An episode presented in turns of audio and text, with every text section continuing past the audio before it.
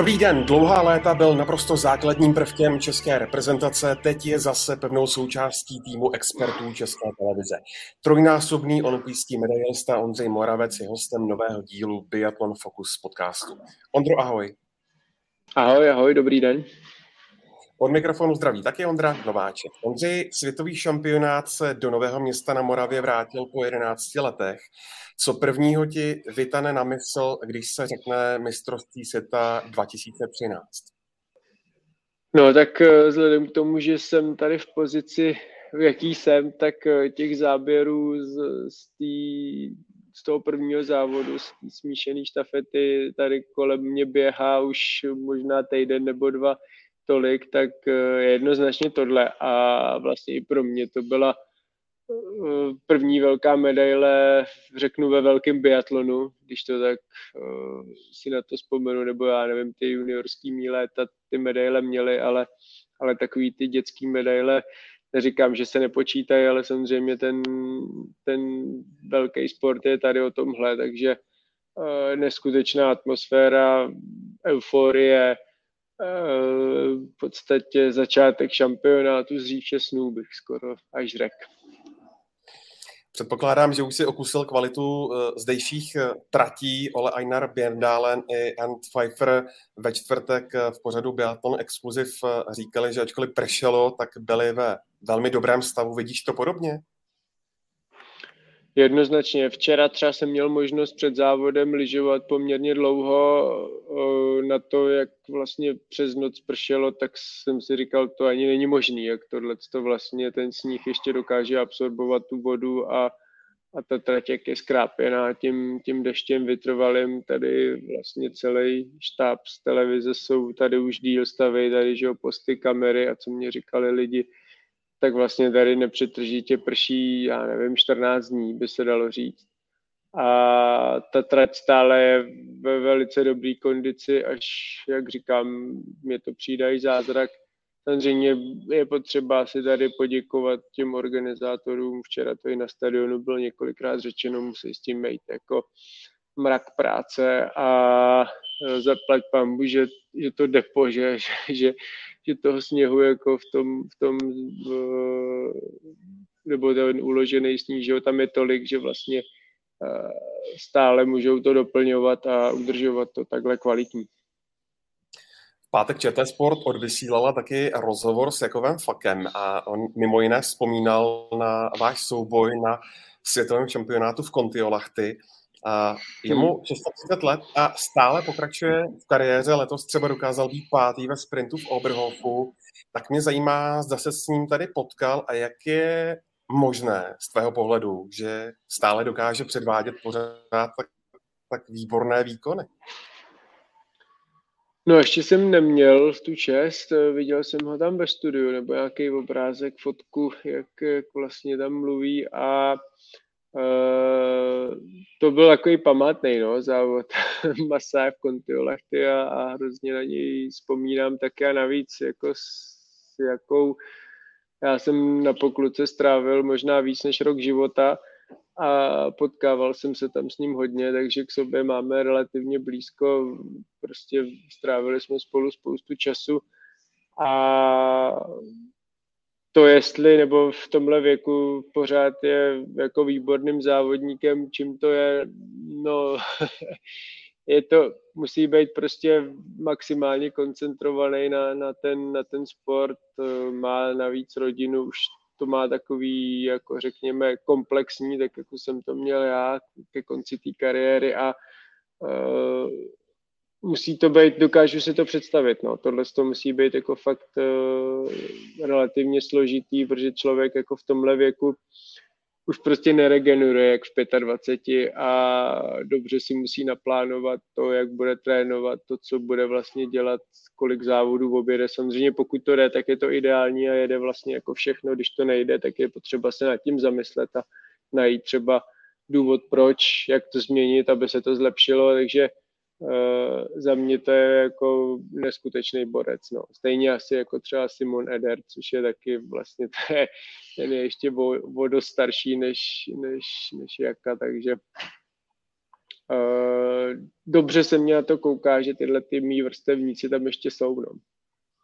No, třeba Simon Eder, ten je vlastně asi o rok starší než ty. Jo, ale rok, já se jo, to... jo, jo. Taky v souvislosti teď eh, s tím, že se do toho kolotoče vlastně vrátila Anastázia Kuzminová a je zase hmm. naopak, co jsem se koukal, o dva měsíce mladší eh, než ty, tak dokážeš si představit eh, sám sebe s takovýmhle comebackem, protože třeba ona, myslím, pokud jsem se teda nepřehlédl, tak včera byť byla až trošku, trošku vzadu, tak stále byla snad nejlepší, nejlepší Slovenkou v tom sprintu. Uh, no tak začnu asi tou první otázkou, jestli si to dokážu představit, nedokážu. uh, já vlastně, že je to, bude to tři roky, co, co jsem skončil uh, s nějakým, řeknu, profesionálním sportem a od té doby neříkám, že jsem ležel na gauči, ale ale eh, teď vlastně začít trénovat a dostat se na nějakou úroveň, řeknu, takovejhle závodů pro mě vlastně asi jako nemožný. Nebo jako to je, myslím si, minimálně rok práce, eh, kde by člověk prostě musel jako trénovat, dostat se někam, hm, jakoby co se týče té tý fyzické části, to znamená, že závodit by mohl začít vlastně za dva roky, by se dalo říct. A a mě jako v mém věku, vlastně ve stejném věku, jako je, je uh, Anastázia, tak uh, nevím, pro mě je to jako vesmírně nepředstavitelný. Eh, když to trošku uh, otočím nebo půjdeme dál, uh, ty jsi byl za ČT Sport jak v coaching zone, tak i na střelnici. Zajímá mě, kde ti to je bližší a kdybys měl třeba srovnat ty vstupy do vysílání z těchto míst, a nebo když jsi zase, co by expert ve studiu, ty třeba jako spolukomentátor, tak co tě baví víc, jaká role? Hmm. Samozřejmě ty, ty role jsou úplně totálně odlišný.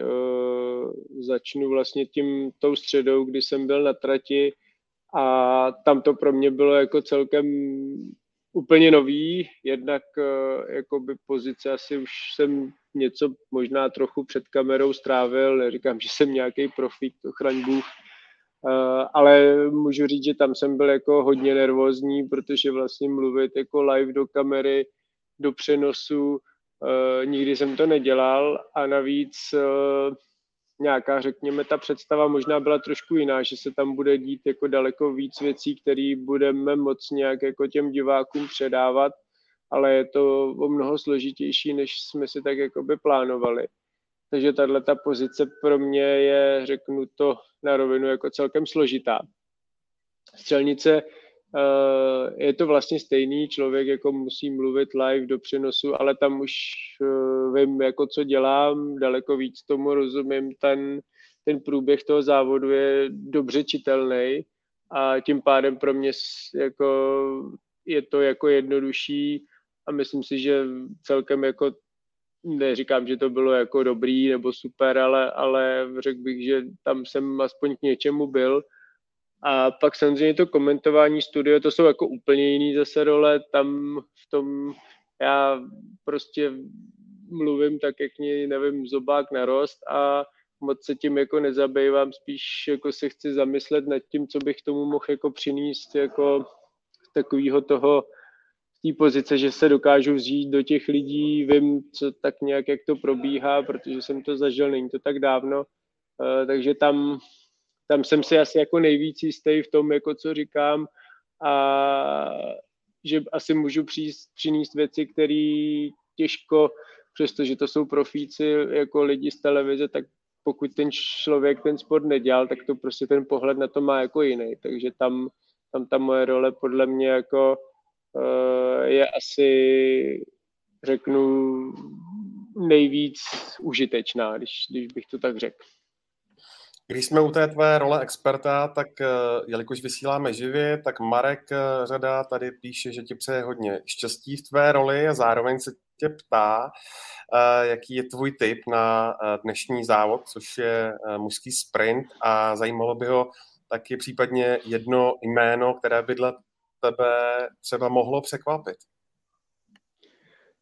No tak já dneska mám studiový den, takže spoustu povídání, hodně, hodně brzo před závodem, pak eh, chvíli před závodem a pak po závodě, takže budu, jak já trošku říkám, moudře hovořit, že lidi mě neuslyší ani na střelnici, ani na trati, a, ale ve studiu a typ uh,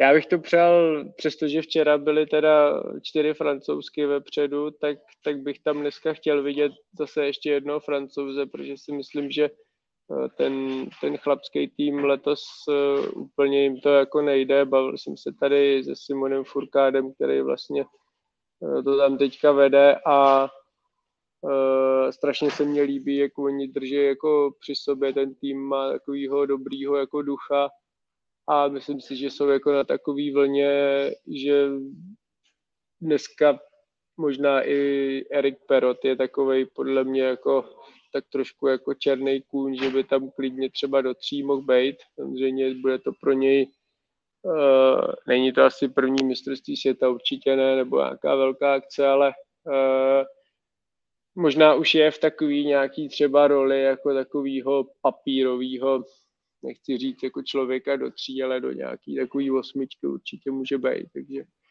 takže klidně, jako bych, jinak bych řekl, vypálil bych tady nory, ale, ale uh, řeknu toho Erika Perota, no. No a konec konců on byl vlastně, pokud se nepletu, součástí té zlaté smíšené štafety. Byl, byl, byl, ano, přesně mm. tak byl. No. no a když Roz, si... závod. No.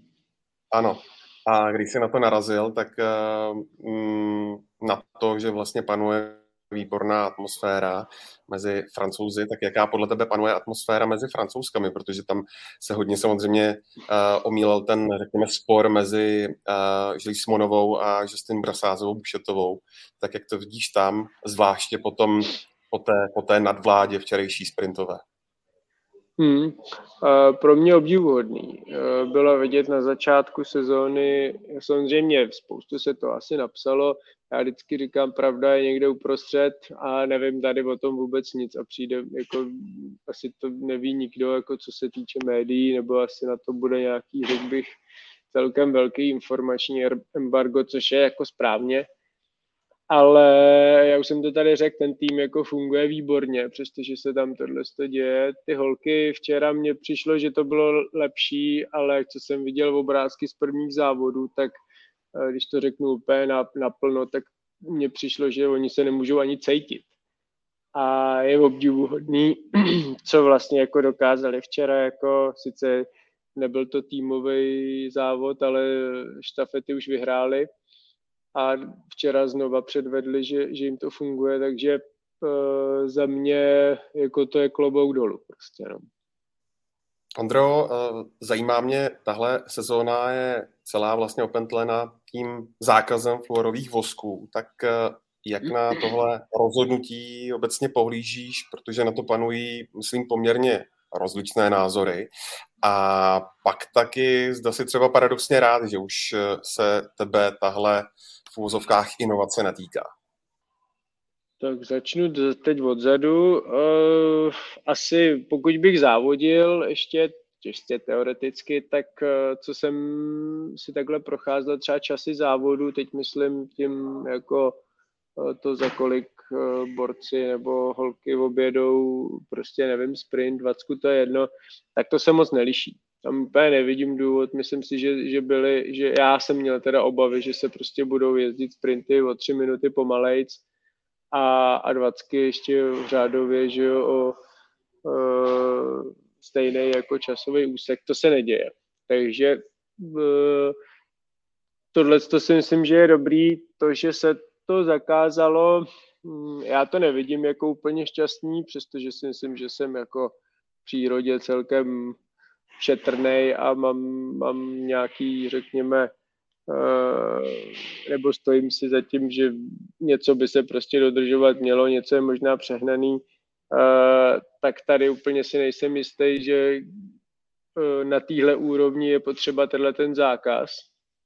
Já si myslím, že se nejedná o tolik lidí, který, který ty vosky jako používají A co je teda daleko problematičtější, je to, že se vlastně prohlubuje rozdíl mezi těma, řekněme, státama, který jednak eh, na to mají, řekněme, finančně, druhak eh, prostě ty silní státy mají tu touhu jako vítězit.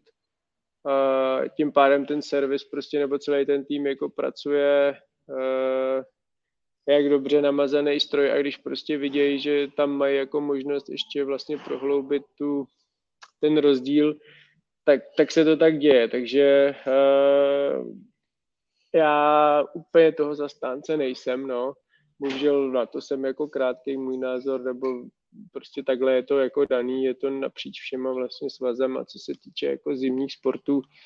Takže to někdo odhlasoval, to už asi jako nezměníme, ale uh, vidím problém v tom, že prostě takový ty malý národy bohužel možná na tom jsou bytí, když včera jsme viděli, že Bendika Bajba prostě uh, i přesto, že to není žádný velký tým, je teda pravda, že v servisním týmu mají dva nory, takže uh, možná ty kluci vědí něco víc a, a je vidět, že jako dokážou, dokážou namazat, takže tam se to úplně neděje, ale zkrátka za mě to není úplně jako šťastný krok.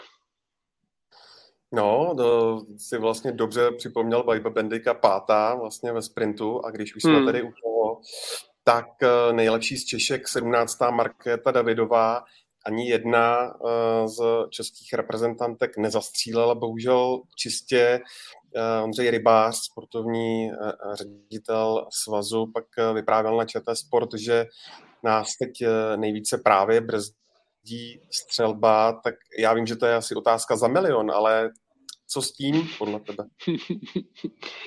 no, to, to řekl dobře, je to otázka za milion. Já jako nic jiného než souhlasit jako nemůžu. Prostě za dvě ve sprintu je zkrátka jako strašně moc, s tím se nedá prostě jako závodit, nebo dá se s tím samozřejmě závodit, ale nemůže člověk jako čekat, že, že e, to povede k nějakému jako úplně top výsledku. A eh, jako co s tím eh, ty sportovci prostě musí, musí na tom pracovat, musí mít nějaký plán, nějakou cestu, po který jako jdou a, a chtět to změnit, jako být na sebe natolik přísní, aby dokázali prostě, já nevím, už v tom tréninku jako držet jako vysoký standard té střelby, protože, eh, nebo aspoň já jsem to tak jako měl, že zpočátku jsem nechápal, jak to ty lidi dělají, že můžou jednak tři měsíce lyžovat na téhle úrovni, ale držet i vlastně tu, ten, to, to procento té střelby tak vysoko, ale jako víceméně to pramení z toho, že člověk, pokud je na sebe dostatečně jako přísnej a dokáže jako eh, v takových těch jako těžkých situacích nebo těžkých, těžších, kdy nevím, co má blbej den a, není to úplně ono, tak prostě si říct, jo, to je tohle, to je vlastně ta simulace toho závodu, kdy mě bude blbě, kdy já nevím, budou se mě klepat nohy nebo uh, jiný teď problém mě nenapadá, tak, tak to přesto zkusím to jako vybojovat. A to jsou pak ty závody, to jsou ty jako těžké chvíle, kdy, kdy když to vlastně zvládnu v tom tréninku, tak pravděpodobně to budu schopen zvládnout v tom závodě, protože jinak vlastně mm, říkat nebo myslet si, teď vůbec netvrdím, že si to jako někdo myslí, ale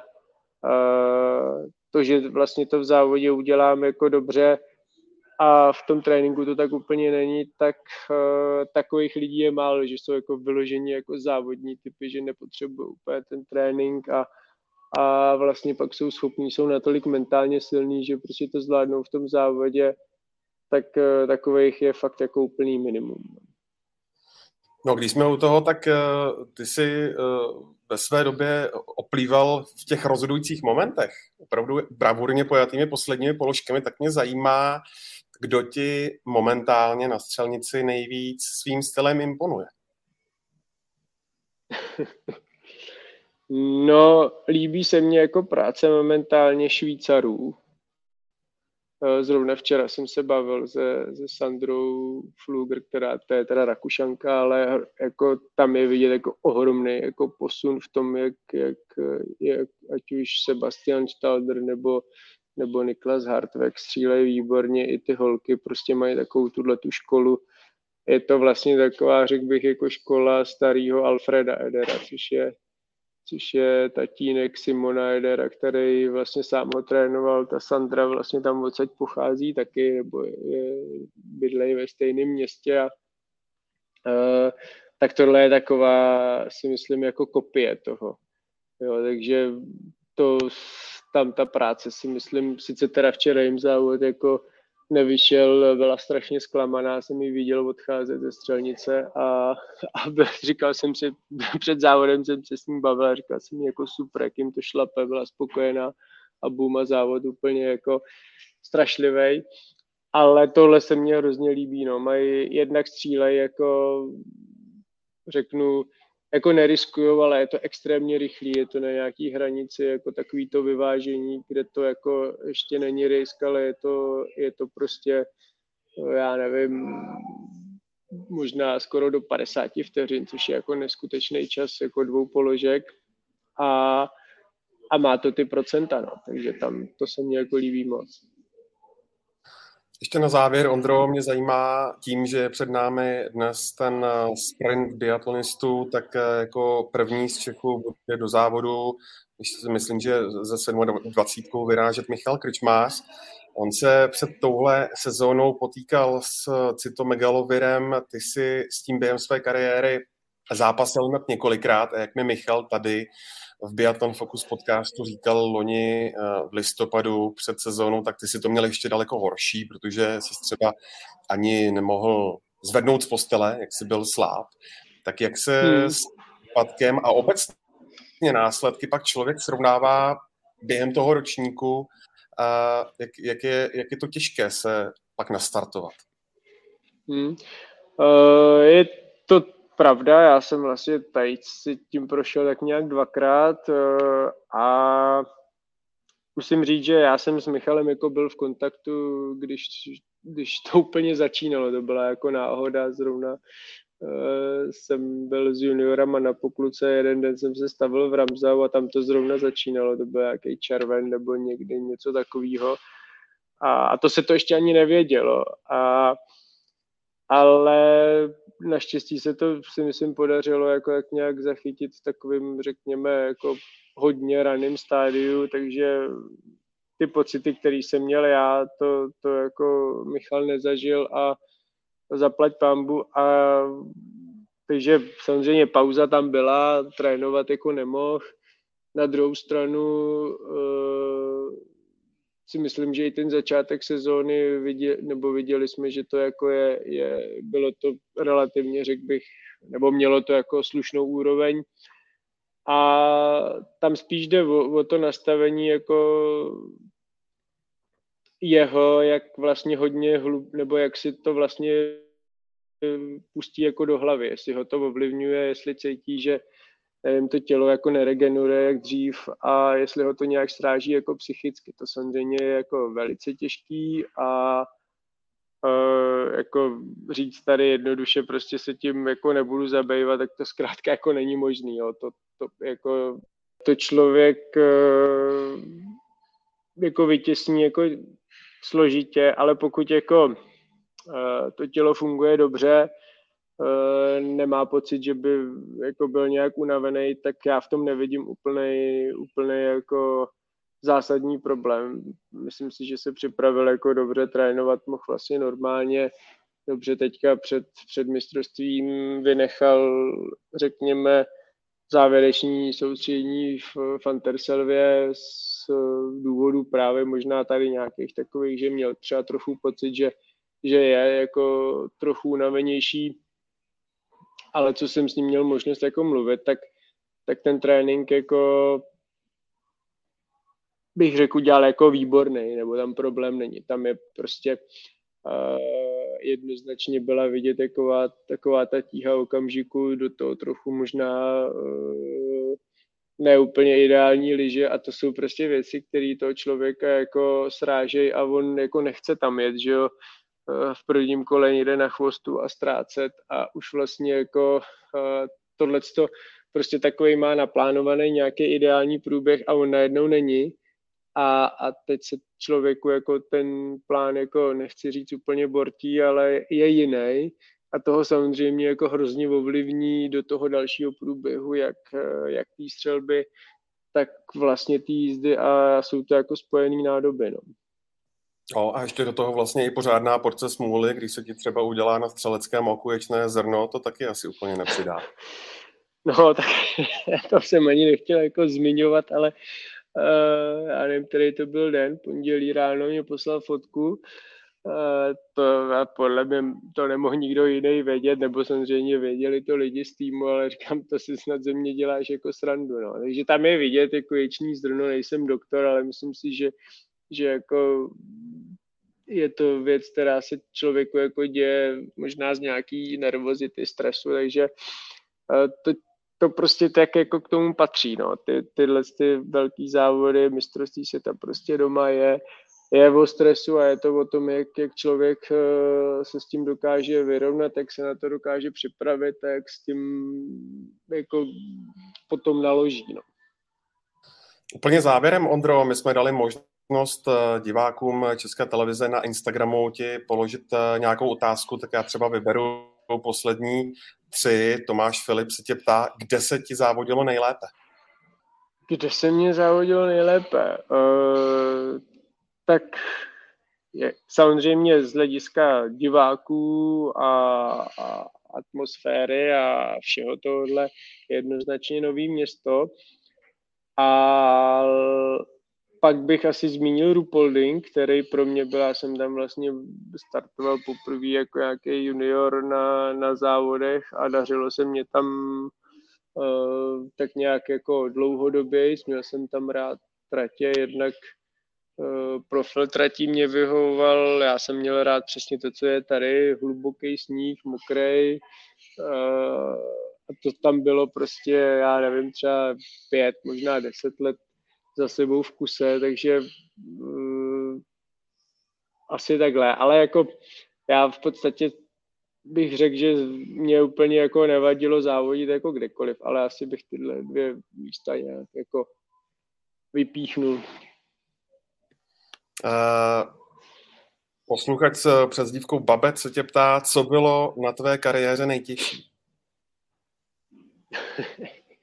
no, tak uh, já jsem měl takový ty, jak jsem tady říkal, ty uh, dětský medaile nebo tyhle ty juniorský roky jako neskutečný uh, vlastně už jako nějaký dorostenec jsem i na juniorských mistrovství světa sbíral jako medaile a, a takže s nějakou motivací a s výsledkama pro mě to šlo jak na drátkách, pak jsem vlastně skočil do toho velkého biatlonu dva roky dobrý a pak jsem měl v období od nějakého roku 2008 do 2, řekněme 11, takový jako uh, jako dobu temna, nebo to bylo takový jako hodně nahoru dolů, v podstatě jsem mi jako, řekněme, možná pochyboval o tom, jestli jako to má jako smysl, protože já jsem přes léto jako byl schopen v podstatě být na úplně stejný úrovni jako spousta kluků jako z týmu,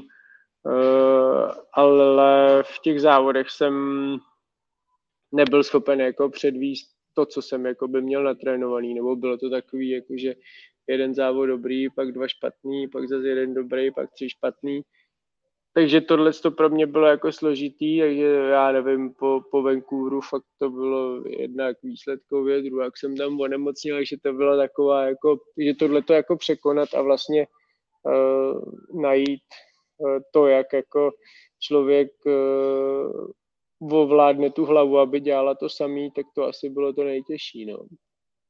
Teď myslím to samý, co při tom tréninku. No a úplně poslední věc, ještě je tu dotaz ohledně toho, jak moc je v biatlonu důležitá síla v rukou nebo spevnění těla, podle tebe? No, tak eh, samozřejmě ten střed těla nebo to, eh, ten pohyb vlastně jak horních a dolních končetin je, řekněme, nějak jako oddělený, ale ten princip toho lyžování vlastně je o tom, že ty síly se vlastně přenášejí jako mezi sebou a pokud vlastně ten střed těla má člověk slabý, tak vlastně nedojde vlastně tady k tomu.